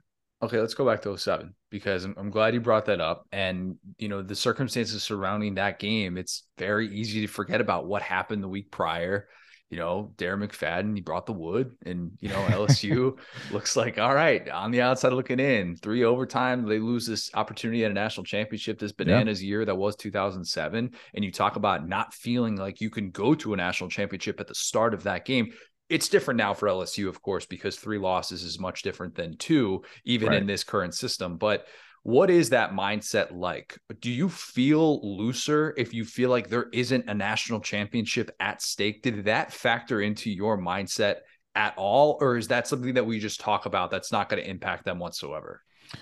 Uh, no, it's a great question. And, and, that that week, I, I don't know. There was just so much going on. I mean, we thought Les potentially was going to Michigan the day of the yeah. game. I mean, Herbie comes out with that report, and I respect Herbie more than I respect anybody in our business. And so if Herbie said it, I'm like, man, it must be true. And we had Ryan Perrilloux, who was starting that game. Matt Flynn was injured that game. And Ryan played a bunch of that year in packages. He had his own set of plays, but he had not been out there really leading us in a long time. He started the Middle Tennessee State game, but it had been a while, and you're wondering how's that going to play out. And there's just so much circling. Like you heard a lot of people mad because they felt like you know fans thought that we blew an opportunity to play in a national championship game and so there was so much going on that week. It was it was kind of difficult to focus on the actual game until you got to Atlanta. You kind of got away from a lot of that, and there was a, a sense of freeness because we we did some things in that week schematically that we hadn't really had up. Uh, I mean, I'll, I'll tell you to how far we went. We ran the speed option with me back there. Okay, look, I am very um, confident in my talents. I had a lot of talents. Uh, ISO power, counter, zone runs. I felt like I was really good at those things. Speed option, not one of them, but we put it in that week because everything was up. Everything was on the table. And actually we closed out the game running speed option. I mean, that was like the the kind of the nail in the coffin there. So that was kind of fun for us because, you know, look, Les didn't have a, a ton of stuff up. I mean, he knew what he had. He knew what he was. He knew what he wanted to get done. And that's why, like 07 Florida game, we ran the same play like 37 times because he felt comfortable calling those plays. He trusted us in those plays. But like that week, it was kind of like, hey, Crowton, you got it. Like put some stuff in. And he did. And it was fat uh, fantastic and it worked. I've I feel like I've asked you this before, but remind me what Saturday going into Sunday was like for you um, when you realized, oh my God, 07 is not done being drunk and we're about to get this opportunity. Oh man, it's the best in the world. I mean, we were so excited to win the game, beat Tennessee. And uh, I'd be lying to you if I said, "Oh yeah, we're going to get back in this thing." But as you started to hear the scores, like you start to, okay, well, you know, maybe this thing can play out. Maybe this thing can happen. And like the Pitt beating Virginia, West Virginia was obviously like the one that nobody would have predicted. There was no way that that was going to happen. So getting that one, it's like, wait a minute, I think Oklahoma can beat Mizzou. I mean, Mizzou's a good football team, but Oklahoma has an opportunity in this one. And then they just keep coming, they keep coming, and we're on the plane. And you know, there wasn't TVs, there wasn't Wi-Fi on there. So when we get the score from the actual pilot who's calling down to the tower, the tower's telling them the score, he's giving us the updates. I mean, everybody's like standing kind of on, you know, up in the plane. No, you're not supposed to. We're all like standing in the aisles and like our hands are on the seats and we're like bracing ourselves, like waiting for every update. So when you hear that bing, you know, when you open the microphone up, it's just like, are we going to the championship or not? And when that last one came, I mean, it's pandemonium. I mean, just towels being thrown over there, uh, you know, towels, uh, blankets, pillows, like whatever, whatever was being thrown up in the air, Gatorade bottles. And it was just this great feeling of, man, we are not, nothing was official, but we knew like our resume compared to the other resumes now, like we have got a real opportunity. And then we land there have a house party like you always do in college. We're celebrating, and then Sunday we have that selection show, and we find out we're going to the national championship game. And it's a sunday night. It's even though it's a college town like nothing's open. We go across the river to port allen home of peter burns. We found this hole in the wall bar. The entire football team our girlfriends our friends were all there and we're celebrating. And man it was like utopia because just you know feeling like that was taken away from you having no opportunity and then all these things have to happen and you do it we definitely uh, we celebrated it like it should have been celebrated. And then once we got to that point, Connor, we could have played the 72 Dolphins. It wouldn't have mattered. Like we were going to win that game because you let us back in. If we would have gotten that opportunity and blown it, I mean, uh, that would have crushed us for the rest of our lives. And that's why I think it's always so dangerous if a team like Ohio State gets into this field. Like, yeah, look out. That would be, and they maybe get Jaxon Smith-Njigba back, and all of a sudden you're talking about a very different Ohio State team when you know you've been through the ups and downs, and to be told, hey, it's not going to happen for you this year, and then you're just playing as free and as loose as possible in football, it just kind of has like a different psyche, I feel like, than it does in other sports. And you guys were able to to kind of capture that. And you know, Georgia's not going to have anything like that. Like Georgia loses this game, it's like, all right, Georgia's still in the college football playoff. Yeah. No big deal. It's kind of followed the same formula as last year because obviously they redeemed that loss. But yeah. what's that path to be able to pull off that upset and for LSU to, to have this this moment of, hey, look, didn't go our way. We know we're not going to the college football playoff, but at the same time, we salvaged something. We did something special here in year one with Brian Kelly. Oh, they have to realize the opportunity in front of them because what was it? Six and a half was the win total, I think, coming into this season. Was it that low? I think it was six and a half in oh some books. God. And so the fact that you're in this game, you have to realize you're ahead of schedule and you have to realize the work that you've done. And Brian Kelly's talked a lot about the traits that got them there, not necessarily the talent. And you saw that. Like you can go watch the film and you can see the traits that he's talking about. Like if this team doesn't play free in this game, I would be shocked. Like they have to, right? You have to go out there and knowing that no one expects you to win. Yes, if you win, you get to a sugar bowl, but there's not now, right now, like there's not, you know, the college football playoff and the potential of getting into the playoff on the line, like you mentioned. And so you've got to come out there. And if if you come out and you play like you did against Alabama, like I talked about earlier, like you're talking about a team that can compete in this game, but like you're playing with house money and not a lot of times at lsu a place like that can you do that but you are. You're playing with house money. You, you don't have this thing on the line even though you had this big thing in front of you that you can go and, and you can achieve and so I, i'd love to be in the meetings this week. I'd love to hear what brian kelly's saying to the team. I'd love to to kind of be a fly on the wall there because this is a team that we're talking about that was picked you know my guy phil steele i have my phil steele right in front of me every day when i do my show but he picked lsu to finish seventh uh, the media, we all picked him to finish fifth in the West, like not the SEC, I picked but in the West, fifth. Yeah.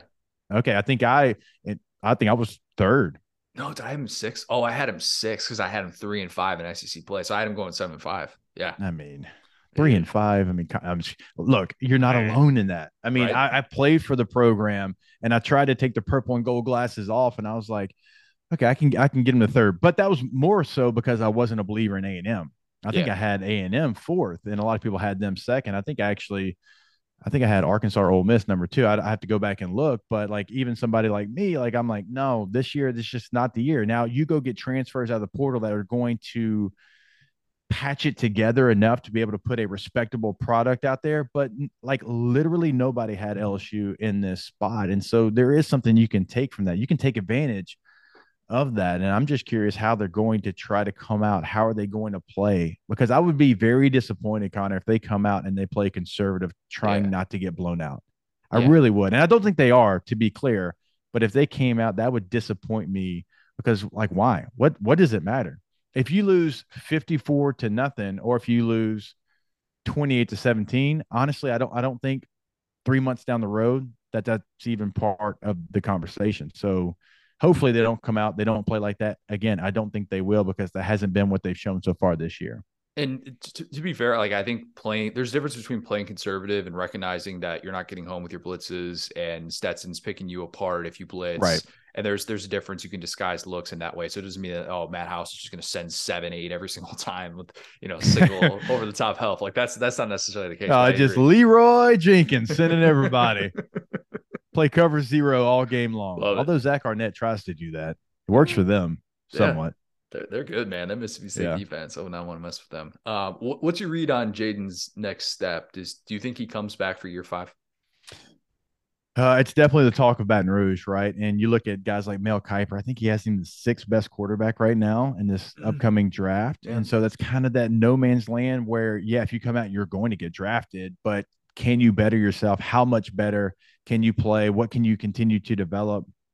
Um, if he would have continued the stretch that he was on in the Arkansas game and A and M game that he had in the Ole Miss and Alabama game yeah. and the Florida game as well, he's gone. He yeah. there's no chance he's coming back. He has played himself into a top five quarterback in next year's draft, but he's had some struggles. Now it's been holistically with the offense. It hasn't just been Jayden Daniels, but so this game will be intriguing. If he goes out and balls out against this Georgia defense, then strike while the iron's hot. I, I think like it's that kind of situation. It's that close. A good game against Georgia, maybe he goes. If he doesn't, if he struggles, maybe he comes back. And that that look that's huge for LSU because when you look at their quarterback depth right now, you have Garrett Nussmeier who's played a little bit. You have Walker Howard who was a highly touted guy, but you don't have anybody behind. There's no Myles Brennan who's been in school for 73 years yeah. and is sitting there waiting for his turn. And so you're kind of starting over. But if you can get Jayden Daniels back after the growth that he had this year, I think you're talking about a completely different preseason expectation. LSU's got a path to a top five start. Like that's very much on the table. I mean, we just saw A&M start off at number six after an eight and four year in which they lose the regular season finale to LSU. They don't play in a bowl game. Yeah. You're kind of like, oh, well, it's the influx of talent. And you can have that type of start depending on the way that these next couple games play out for LSU. But you know, yeah. I, I think that that a lot of it too is the quiet thing is can you keep Matt House on board because obviously they'll do whatever they can to make sure that he's taken care of. And I think it's a little bit different for Power Five coordinators to stay on board in this day and age as opposed to what it was maybe five, ten years ago when they weren't getting paid what they are now. But and Matt House, real quick, he did tell me on air before the season he has a desire to be a head coach. Like yeah. that is something that he truly desires. He wants to be a head coach. And so if he got that opportunity, it would be very difficult for LSU to convince him to stay if it was the right opportunity. Now, I don't think he'd leave for another coordinator job, but there's enough jobs around the group of five where usually that's where you're going, going to get your start. If you're going from a coordinator, you're not going to jump right into the power five. Certainly it's happened before, but that's something to pay attention to as well. Yeah, I think that's that's the key. You you have certain guys that are willing to do the grind of a group of five job and build mm-hmm. themselves up that way, and then certain guys who are like, I'm I'm just gonna hang out and uh, I'm going to keep doing this thing because I'm really good at being a coordinator. I'm really good at calling plays. And if I get yeah. a power five opportunity, great. And if I don't, all right, I'm happy here. I'm being well taken care of. And that's a very interesting next step. But like that, that, those two things right there, that's going to determine the LSU optimism. Maybe, you know, transfer portal edition, stuff like that. But Jayden Daniels, Matt House, those two things, yeah. if both of those guys are coming back, like LSU expectations are going to be sky high. And I don't hate it at all. They should be. Yeah, and I'm sitting here and I'm going through the roster in my head, and like who you're going, you know, who are you going to lose? Uh, you're probably going to lose Kayshon Boutte, right? You're going to probably lose BJ Ojulari. Jaquelin Roy is going to have a decision. So you're going to have pieces that leave your team, but there's a strong portion of this team that is sophomores, and there's an even stronger portion that's true freshmen. You're talking about your your left and right tackle that have played fantastic this yep. year, continue to get better, right? Those are true freshmen. Harold Perkins, true freshman. And so some of your biggest players during this stretch run where you've beaten Ole Miss, you've beaten Alabama, you've beaten Arkansas, those guys are true freshmen. And so like things like that obviously create a different narrative in the preseason expectations as well, knowing that they start as true freshmen, they're only going to continue to get better. Okay, what about Georgia? Because while Aaron Murray and I are currently fighting over, uh, well, he keeps trying to spread the word that Alabama has a playoff path, and I, I whatever. Um, I'll I'll give him credit for for bringing up something that um, no player should be thinking about. No coach is going to be talking about this or anything like that. This is strictly a conversation yeah. for those of us in the media who get to analyze this stuff and look ahead because we don't have any sort of. If we look ahead, like whatever, that's there's yeah. no you know sort of downside to that. But Georgia, we're six weeks away from potentially having a three-peat conversation with what they can return, with yep. what they will have if if of course, that's the biggest if in the world, and it's not a guarantee. And I'm not saying Georgia's guaranteed to win a national championship, but if they win a national championship with a team that just lost 15 guys to the NFL draft, that is like we should be having the three-peat conversation with Georgia. Absolutely. Like, what's what's your thought on kind of the, the way that that it looks right now and how this could set up for Kirby? It's the least talked about number one team in the country. It's the least talked about defending national champion uh, uh, since I've been doing this. I've been doing it since 2014. It's the least talked about uh, team, and I think Kirby loves it that way. I yeah. truly think he does, and that says something about their team as well. Like, there's not a lot of me guys. Like anybody that's been a me guy in that program is not there anymore. Connor, and I don't know if you'd push back on this. If we went to the other 13 campuses across the SEC, and I said, name me four players on Georgia's offense, four players on their defense. I'm telling you, the casual fan, I don't know that they could do it. Not in Georgia's defense, especially. I, I don't That's, think they could do it. Good point. I, yeah. I, re- I really don't. And that is the biggest compliment I can give your team. I hope Georgia fans don't hear that and think that's a dig. I, I, I think that is the biggest compliment I can give you because it is truly a team. It is truly playing for each other. It's playing for the coaches. It's playing for the logo on the side of your helmet. It is all those cliche, uh, cliches that you hear in movies that don't ever come true, certainly anymore. But George has figured it out like the running back rotation, like those guys, they don't care. They just when it's their time, they get back there and they run for seven yards of pop and they move on. The next guy comes in, the other guy's cheering them on. Same thing in the receiver room, in the tight end room. I mean, it's just it's remarkable what they've been able to do. They bring five star guys in, they continue to develop them. The mentality that they have is fantastic. There, there's a buy in from every single player on that team. They can have a Stetson Bennett at quarterback that just no matter what happens around him, when it's his turn, he goes out there and he shines. Even if you've tried to replace him 73 times, he doesn't care. He's all about Georgia and winning games for the Bulldogs. And you're right, like guys like Starks and Ringo and and Smith on defense. Nobody talks about those guys. Yeah. And those guys are stars. If they were anywhere else, we'd be talking about them all the time. But that's the way that this team is set up. They're set up for a team and not an individual. That's how you can lose 15 players and not miss a beat. That's how you can not take a single player from the transfer portal and not miss a beat. And so for me, and look, I respect the hell out of Kirby. Uh, I played DB for him. You know this for about three weeks before he figured out I can't backpedal. and so, like, I've been in that room with him. And even as a young coach, you could tell that that was going to be when it was his turn, the mentality that he was going to demand out of his team. Okay, I'm going to ask you. Got to ask about running backs. Um, I, am going to ask you to pick between one of your kids here, or I'm assuming they're one of your kids now that Chris Rodriguez is gone, this is a conversation that we can actually have. I'm assuming he's gone, by the way. I shouldn't say that definitively. Yeah, I'm hold assuming. on now. He's been there since Moby Dick was a minnow. That's true. That's true. I think I think he might. Does he still have one more year of eligibility? He's he's going to be gone after this. Everybody year. has one more year. I know, right? It's it's yeah. Sam Hartman has one more year. There's no like, way. No, he does. It's does crazy. his beard have another year? Uh, it might. He's got a better beard, beard, than I do. It's yeah, all time. Great beard. Yeah. Um, okay, so if I told you just for next year, you've got to pick between Judkins and Rocket, which guy would you want to have more stock in? That's a great question. Um, oh, Judkins, I think though. I'm sitting here and like that kept just flashing because of this reason. He did this as a freshman, and he's only going to learn how to run in college football more and more with each practice, with each uh, you know, day with each scrimmage, which with each game. He's because when you're a freshman, and it doesn't matter if you have the ability or not, you try to hit a home run on every single carry. You just do. Like you're coming from high school where you could do it. Running backs that start like that as a true freshman, they've got the ability to be able to read the defense at an elite level, and he has that. And so he's only going to get better. He's only going to, and, and they run zones, they'll run counters, they'll run everything out of different formations. And he already reads that. And so I don't think we've seen the best of him, which he was fantastic this yeah. year. Don't get me wrong. But like, even go back and watch a guy like Leonard Fournette, who's one of the best we've ever seen. Like his freshman year, it took him about three, four, five games to figure it out. Oh, you know what? I'm not trying to hit my head on the goalpost every single carry. And then he became Leonard Fournette and he's figured that out. Judkins has at a very early age. Man, you talk about scary next year. He might be the best back in the country next year. I know. I was trying to think about it. I was like, man, there's, I don't know how many guys, and you have to wait and see who who declares, who comes back with right. COVID eligibility and all that stuff. It kind of yeah, because I have no idea anymore. I'm like, is does Deuce Vaughn have eligibility left? What's Bijan? Yeah. Uh, I mean, Dude, I mean, Jayden Daniels. We talked about him having another year. I mean, it's like everybody. If you're if you're not a 23 or 24 year old in college bump, sports, does Bumper Pool have another year? I, he's gone. There's no he's way. Gone. No. Okay. I love yeah. Bumper Pool. By the way, I mean, he's he's been interested in tackling when nobody else in college football cares about that anymore. I love him, but my God, he's been at Arkansas for a decade.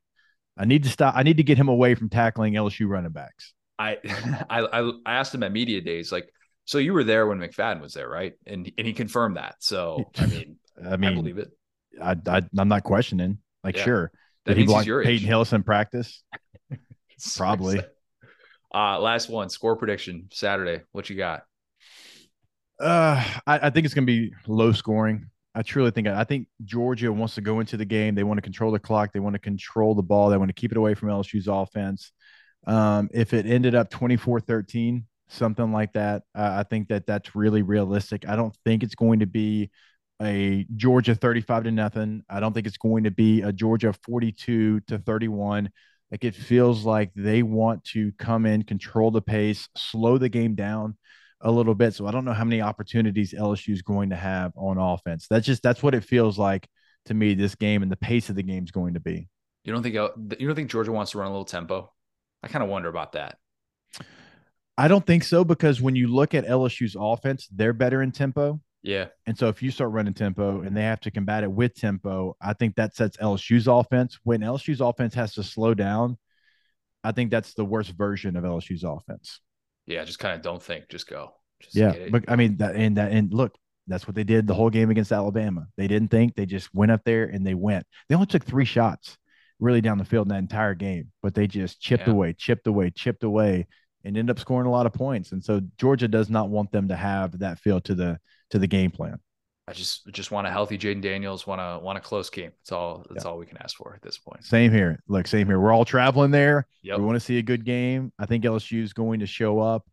I think it's going to be a game that doesn't touch that 17 and a half. We'll see. there we go. I guarantee it. So we're good. Doesn't matter. That's true. Hester, appreciate it, man. I'll see you Saturday. Absolutely, man. Looking forward to it. How about this one? I call it bold and brash. More like belongs in the trash. Sorry, I must have missed that one. Bold and brash conference championship weekend edition. I wanted to call it that because I didn't want to make it just strictly SEC championship. For all I know, people that listen to us. They've got a lot invested in the Pac 12 championship on Friday mm-hmm. night who knows? The schedule sets up well. I love conference championship weekend schedule. I know there's a lot of talk about how necessary is it really? Do we already have our best four teams? Maybe that's fine. I like I do like more football and I do like watching good football teams play on neutral sites, which I put in air quotes. Right. But because some of them are like five miles away, and then some of them are like across the country, especially in the new Big Ten, I'm sure. Exactly. Yeah. You mean to tell me like getting to see and usually I'm, you know, I'm watching Power Five conferences, but it, the schedule, everybody's kind of figured it out. Everybody's kind of found their specific lane where it's Pac 12 championship on Friday night, 5 p.m. local time. It's like 8 p.m. Uh, Eastern, but it's the Toby's birthday of conference championships. That's yeah. how it gets treated. It's incredible, but it still sets up TV schedule wise really well. And then you have the Big 12 championship at that noon Eastern time kickoff on Saturday. You get the SEC championship four o'clock. Don't forget four o'clock, not 3:30. A little bit different. And then of course at night you get the Big Ten and whatever's left of the ACC. A great North Carolina defense, might I add, but whatever's left of the rest of the ACC because there's currently nothing left of Clemson. Shane Beamer took its entire soul. I'm sure mm-hmm. Gene Chizik will do the exact same thing to Clemson. But it's fun. It's a fun weekend. It's going to be a great weekend. Before we get started, what is your most likely non-SEC upset pick? I think what did I go on record with? Crap. I said no, I think I think uh I picked Utah to cover, but USC to win because mm-hmm. that's USC's favored by three. The last mm. I saw, mm. I think that TCU Kansas State line is two and a half, but I think I might go Kansas State to win a close game outright.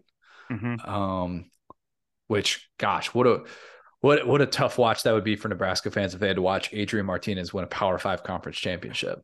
Just saying. I know nobody on this podcast fitting. cares, but honestly, no. I think I think those are the two, right? And it's like you know we have been big Ute supporters outside of Week One, and like that's one that you never want to write them off. You know, it was a, a narrow you know win they had last time, and so yeah, I think those are both going to be really good games.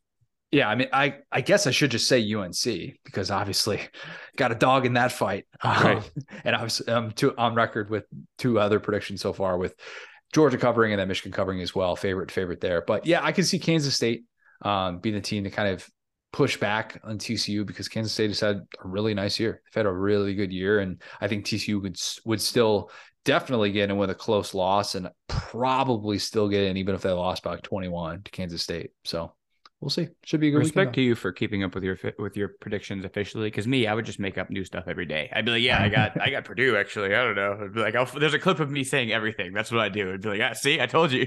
That's what we call hedging. Yes, exactly. uh, buddy, don't look at my playoff picks because uh, it's it's going to be official on Sunday. Your boys looking at a goose egg. I, I'm I'm going to have a goose egg, not not a one, because I had Ohio State, Bama, Utah, Oklahoma. And boy, was it a bad year to say those teams. it was real bad. Mm-hmm. But eh, oh well, that's uh that's the business. We'll we'll get something else right. Um, okay. We have Bold and Brash Conference Championship Edition. Got a lot of unless responses. I say this, I'm going to keep laughing about it. I was like, "What is this right here in my camera?" It is a Red Bull and a bowl of gumbo. So, if... wait, wait, wait, wait. There's bowl a bowl of gumbo and a Red Bull. Yes. I was like, what is in my camera right now? So that's pretty much exactly what you think would be in my camera. Anyway. Did you forget about this bowl of gumbo? Potentially, since it was kind of like a breakfast vibe gumbo, and now I need to take it out. Yeah. Oh, Will. No, you're past that. You're past that in life. You can't just have bowls of gumbo laying around, loose gumbo. we're, we're past that. right? Yes. Facts. Figuring out. I know we're not doing figuring out today, that's a big no no. Yes. All right, let's go to the Saturday Down South podcast Facebook group. A lot of great responses in here. Let's start with this one from Robbie Buffington. Robbie says TCU gets blown out, USC loses to Utah again, and UGA's worst nightmare happens with Alabama at number four for the playoff rankings. so in that scenario, yeah, TCU is still getting in, in my opinion. Like TCU would still get in over to Los Bama. I'm just saying, mm-hmm. like there's not really a side by side. Even if you want to do margin of victory against Power Five competition, like advantage, well, I guess with a blowout that would change it a little bit, but you know, Bama's played in a million close games. TCU's played in a billion close games. Bama's got two losses. TCU's got one. I, TCU's mm-hmm. probably still getting in in that scenario. Would that be the worst case scenario for Georgia? I know we talked about how, like, if you're that team that just gets a that little sliver of hope like Alabama would in that spot, that that would be super dangerous because they'd be a mm-hmm. team with nothing to lose. But like, is that the team that Georgia would fear most, or would they fear Ohio State most? I don't know. Hmm. Yeah, that's the funny thing, right? Is you get these two teams looming that are like the number one and two like recruiting destinations in America, other than Georgia. Obviously, Georgia's like up there, but they're the only teams with similar talent to Georgia, and they're just looming like right there. And it's like, you know, if you're a Georgia fan, it's like shock chalk all weekend, please. Yeah. I would like to play some Lincoln Riley with not even his own defensive players, potentially some TCU, some Michigan. Don't want to see the Ohio State, angry Ohio State. Don't want to see angry Nick Saban. Yeah. That's just when everybody's already written off Ryan Day, and he's like, "Oh, you gave me a chance." Yeah, right. Look out now. We might allow 500 passing yards this time let's see what we can do. Yeah, I don't think that would happen. Ohio right. State, look, I backed off that too. Ohio State's had a lot more weaknesses. They've been way more herky jerky than I thought they were going to be this year. Um, let's go to one from our guy Emery. Emery says Gary breaks his season high of name pronunciations and ignorance of modern football. The Georgia Kentucky game, I counted 22 mistakes. It's wow. up there. It's you get a pronunciation guide. What like when you're up there, that's stuff that gets figured out, right? And if you have a question about a guy, you you literally all you have to do is go up to the S like a lot of times announcers will have meetings with SIDs mm-hmm. to go over name pronunciations just to make sure that what they're reading and what is coming out of their mouth is accurate. And Gary talking about his on balance line mm-hmm. does not care about that. Okay. I don't know if he just he he does not think the letter U exists he forbids it in his vocabulary. I don't know. It's not just a Midwest thing because you don't hear me t- talking about an, an on balance line. No, well, so so Gary is at that level. I, I was like freaking out because I've never thought about like the amount of tools Gary has to pronounce things correctly and how he just chooses not to. Because you're right, you get handed all that stuff. You meet with even like the coaches, the SIDs, all these different people, and it kind of reminds me of like I don't know if your mom does this, but my mom does this. It's like once my mom learns the name of a restaurant wrong, it's just that's what it is, and it's like oh yeah, like Aldi's, oh yeah, like you know what I'm saying, like it puts an S, S on the end of anything. Yes, yeah, why? We're going to Chick Fil A's, you know what I'm saying? Like that's that's Gary every time he sees a name, he doesn't understand. He's like I read it once. That's that guy's name. Now. I was at one of the organizations I was part of, like a couple of years ago. They had this uh this like thank you dinner for the volunteers at Kobe, and they kept like multiple people kept saying Kobe's, and I'm like, it's not Kobe's. It's just one. It's Kobe. All right. Kobe. That's hilarious. Yeah, he's choosing to just not. That's really funny, actually. What are, what are we doing here? Yeah, but that that's something that always it kind of gets under my skin when I I have I have had to stop listening to a lot of people on public airwaves because I get really frustrated when I hear just really butchered name pronunciations. When I hear somebody say Devonta Smith, I want to punch a hole through a wall. I'm like, you know, you know what's great about my Twitter coming back too is I had when I worked at SDS, I have this tweet of like someone pronouncing Tua's name. Like I think he pronounced it oh himself during the spring game.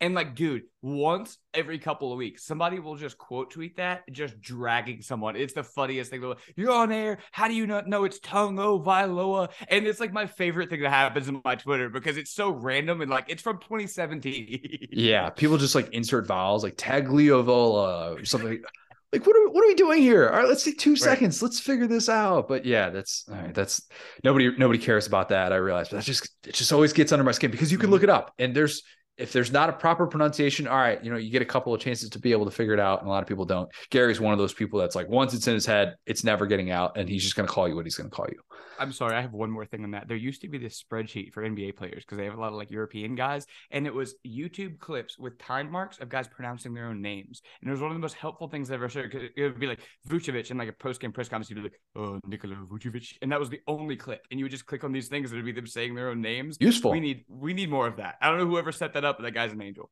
Yeah, no, we need a lot of that because especially with more people with access to this stuff than ever before there mm-hmm. there there is definitely a need to and I, have gotten names wrong here i'm not like trying to pretend yeah. like i'm i'm absolutely perfect here but i at least will make the time to like look it up like the first time i ever said will levis's name when he was at penn state or something like that i'm like levis it's like no I, I need to get that one right I need to be able mm-hmm. to get that one right all right andrew di giacomo says i better get his name right right that would be hilarious actually yeah butcher that one right after i go on that rant uh andrew says Purdue gives Michigan a scare, and Michigan needs a last minute drive to win.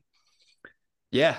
Um, look, Purdue against these top three teams, man, they're terrifying. They're so scary. I don't know mm-hmm. what it is. Jeff Brohm just gets deep into his bag.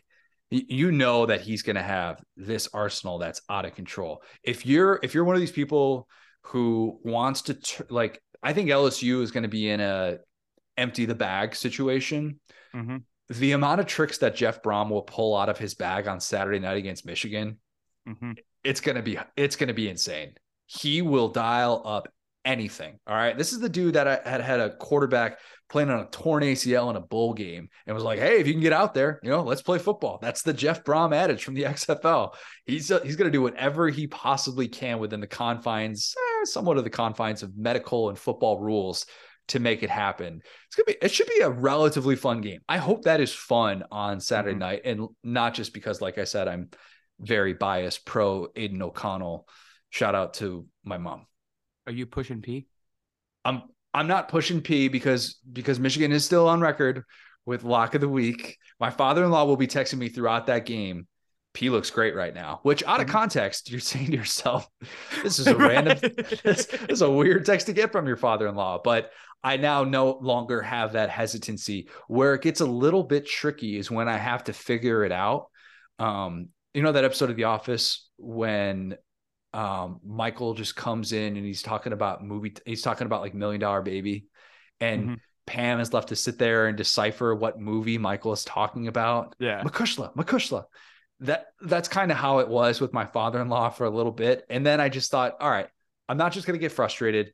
I can figure out who O is or who N is. I, I'm smart enough to know at this moment what team he's talking about. P is a little Purdue, crossword, a little wordle you get to do every day. Yeah, we joked about this a little bit, but it's like you just I could just imagine Jim Harbaugh calling the selection committee and be just like, "Hey, this TCU team, you know, people aren't respecting the Big 12 enough because that number two next to your name when you're playing Purdue is like the red A. This is from the Scarlet Letter. It's yes. like not number two against Purdue. Just put put Michigan at four. I mean, just just for one game, move them back up to two. Who cares? Beating Purdue would be a sign of strength. That'd be a quality win. Bump them up two spots within the top four. Hey, I'm all mm-hmm. for it. Uh, let's go to this one from oh, Dave Cozart's got a MACtion prediction. How about that? He says the Ohio Bobcats win the MAC without Kurtis Rourke and the top four teams in college football playoff all win, including TCU on a last second field goal. I don't know if I'm a TCU fan that I can stomach another fire drill field goal. But as a non TCU fan, I can say definitively that I am addicted to fire drill field goals and they are incredible. What a mm-hmm. rush. I need more of that. If if that's the way that the football gods dial it up for the Big 12 championship, which was awesome last year, sign me up. I am all for that. 100%. Make that happen. They might just be the best team in history for fire drill field goals because they're one for one. So hey, you know. They practice it all the time. they probably have other things. They got other things they need to work on probably, but that they ever get in that situation, hey, it's probably saved their path to a playoff. Smart. Sonny Dykes another special teams coach. Call Scott Woodward. We got you. Come on now. Yes, yes, make it happen. Uh, by the way, Ohio winning the MAC title without Kurtis Rourke. I don't have a lot of takes on that. I do know that the Ohio Bobcats are electric, and mm-hmm. it's it's throw, throw, throw. Can't defend anything. They throw it a billion times a game. That that should be a fun one as well. MAC championship, always electric. They still play that in Detroit, maybe. I think. You think I'm the person that knows? That? I don't know. That's that. That would have been a that would have been a Marlar question because Marlar's probably gambled on it every right. year for the last fifteen years or something yeah. like that. Yeah, I think they still. We'll, we'll just assume they still play I'm, that one. If I'm waiting on the Michael Dark comment. He's like Mr. Detroit. Say I grew up going to the MAC championship. Yeah. Anyway. Uh, Zach Woodhurst says Georgia wakes up. Stetson shows his early season form, and Jayden Daniels is harassed all game. Revenge for 2019 Dogs 48, LSU 9. I think nine is the bold and brash prediction. There. Brian Kelly going for two, hurting Jayden again and missing it. Him going for two, missing it, and then kicking a field goal to get to nine. Exactly. Yeah, touchdown comes first. Yeah, touchdown comes first, goal, yeah. and then the field goal later. Uh, look, I don't know that Stetson was. What's a nice way to say this? I don't know that the variance is that drastic of who he is in these games where they have slow offensive starts. Mm-hmm.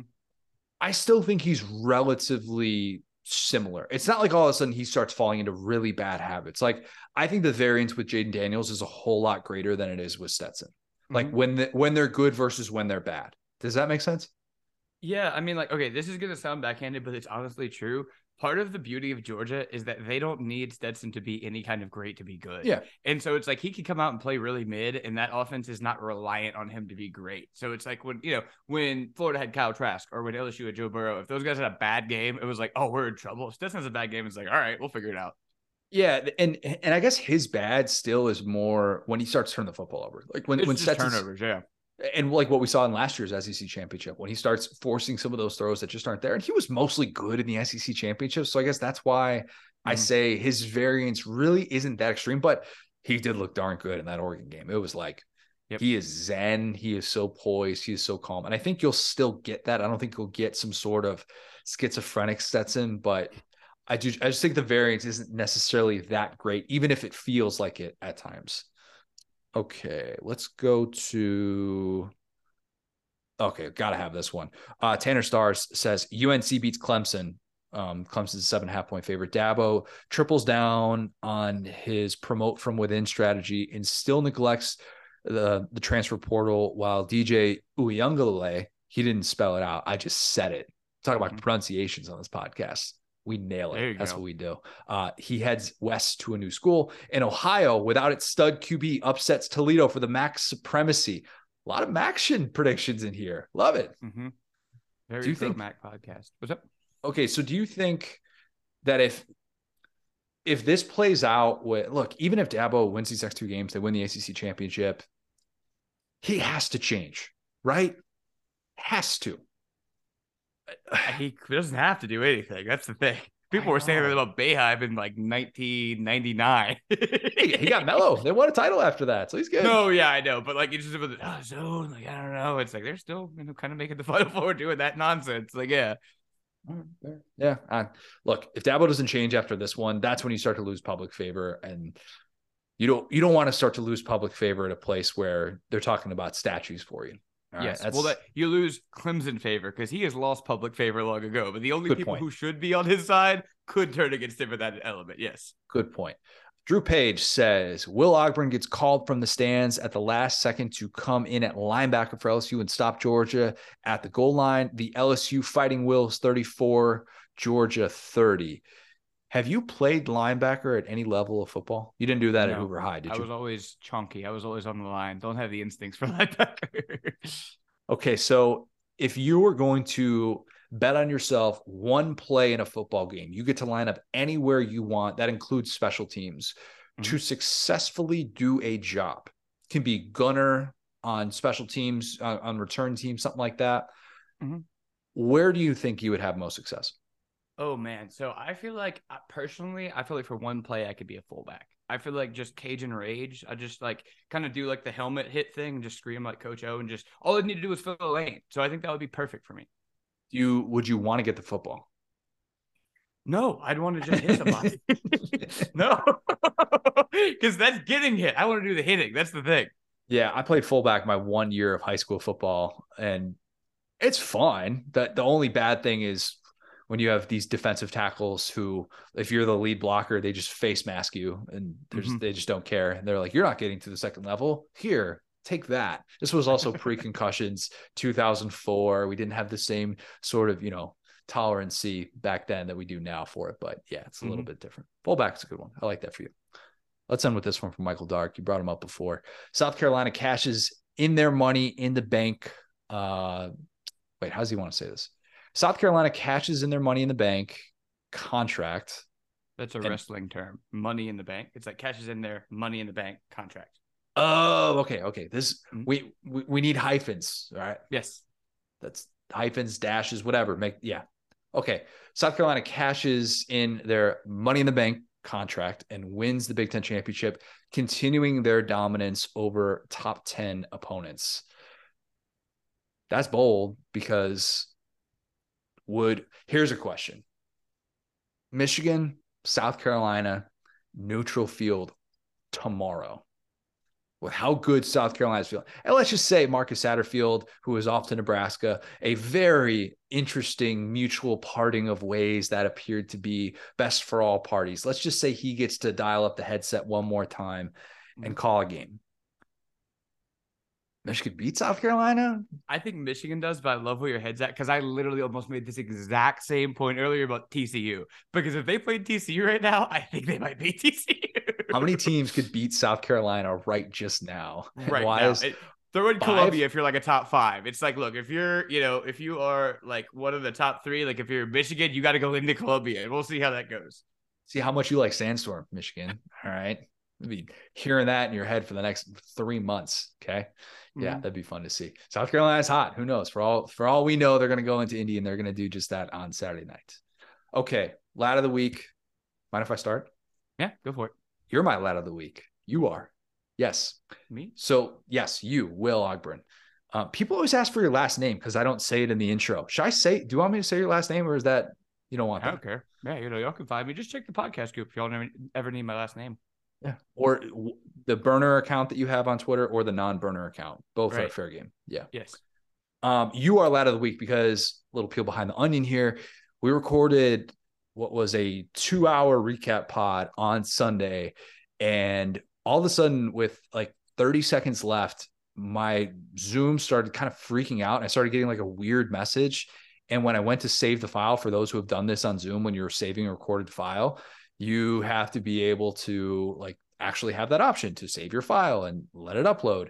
And for whatever reason, my computer just started to freak out. One of these things that if you've had a computer for like eight years, like I have, and you're just like, mm-hmm. All right, we're just going to assume that everything's going to be good. Sometimes random, random things like that happen. And Will, I was kind of freaking out. And you not only talked me off the ledge, but you troubleshot, which not my strong suit. Jimbo Fisher and I, not that's not what we do. All right. We got other skill sets we do, but you helped me get the file back, which I thought I had lost, and that would have been devastating.